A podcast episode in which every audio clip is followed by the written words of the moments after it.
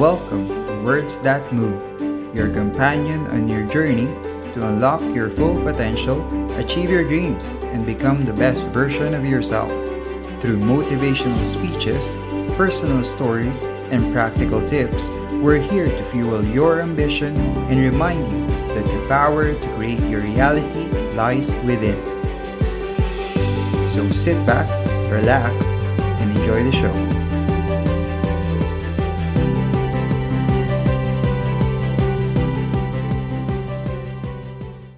So, what shaped Lance? What shapes you? Two invisible forces, very quickly. One, state. We all have had times. Have you had a time you did something and after you did it, you thought to yourself, I can't believe I said that. I can't believe I did that. That was so stupid. Have you ever done something after you did it? You go, that was me, right?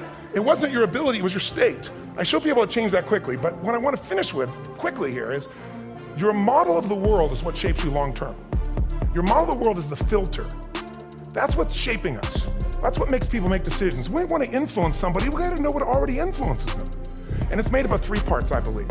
First, what's your target? What are you after?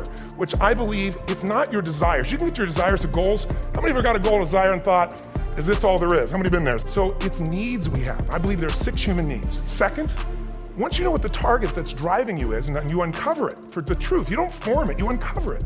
Then you find out what's your map. What's the belief systems that are telling you how to get those needs?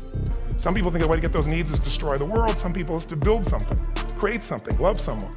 And then there's the fuel you pick. So very quickly, six needs. Let me tell you what they are. First one, certainty. Now these are not goals or desires, these are universal. Everyone needs certainty that they can avoid pain and at least be comfortable. Now how do you get it? Control everybody, develop a skill, give up, smoke a cigarette. And if you got totally certain, ironically, even though we all need that, like if you're not certain about your health or your children or money, you don't think about much more. You're not sure the ceiling's gonna hold up, you're gonna listen to any speaker. But while we go for certainty differently, if we get total certainty, we get what? What do you feel if you're certain? You know what's gonna happen, when it's gonna happen, how it's gonna happen, what would you feel? Bored out of your mind. So God, in her infinite wisdom, gave us a second human need, which is uncertainty. We need variety. We need surprise. How many of you here love surprise? You like the surprises you want. The ones you don't want, you call problems, but you need them.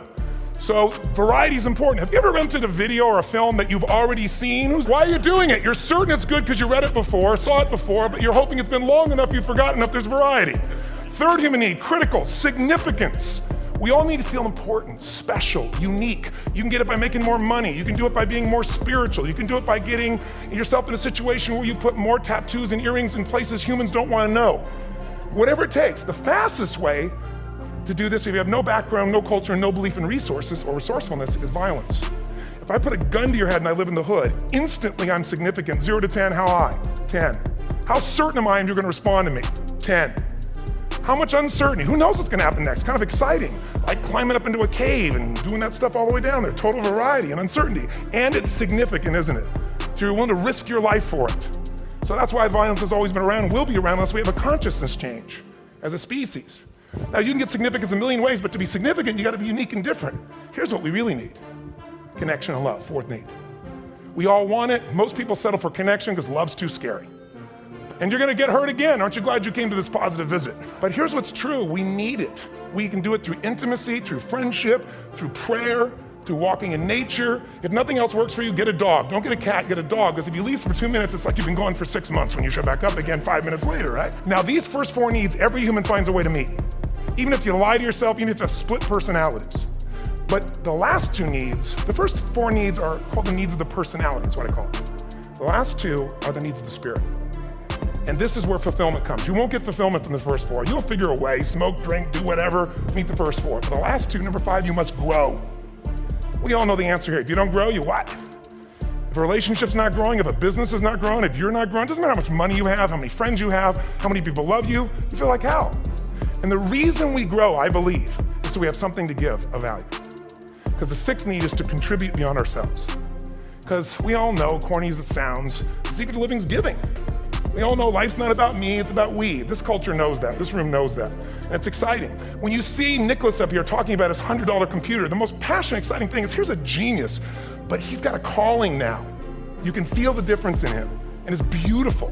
And that calling can touch other people. In my own life, my life was touched because when I was 11 years old, Thanksgiving, no money, no food, And we're not gonna starve, but my father was totally messed up. My mom was letting him know how bad he messed up. And somebody came to the door and delivered food. My father made three decisions. I know what they were briefly. His focus was this is charity. What does it mean? I'm worthless. What do I gotta do? Leave my family, which he did. The time, one of the most painful experiences of life. My three decisions gave me a different path. I said, focus on there's food, what a concept. Second, but this is what changed my life. This is what shaped me as a human being. Somebody's gift, I don't even know who it is. They're not asking for it, this is giving our family food, looking out for us. It made me believe this. What does it mean? That strangers care.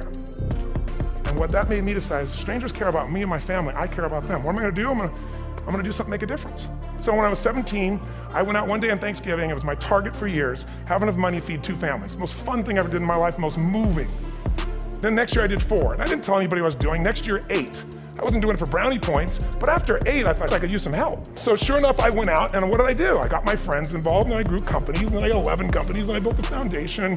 Now, 18 years later, I'm proud to tell you, last year we fed 2 million people in 35 countries through our foundation. I don't tell you that to brag, I tell you because I'm proud of human beings because they get excited to contribute once they've had the chance to experience it, and not talk about it. So finally, I'm about out of time. The, the target that shapes you. Here's what's different about people we have the same needs, but are you a certainty freak? Is that what you value most, or uncertainty? This man here couldn't be a certainty freak if he climbed those through those caves.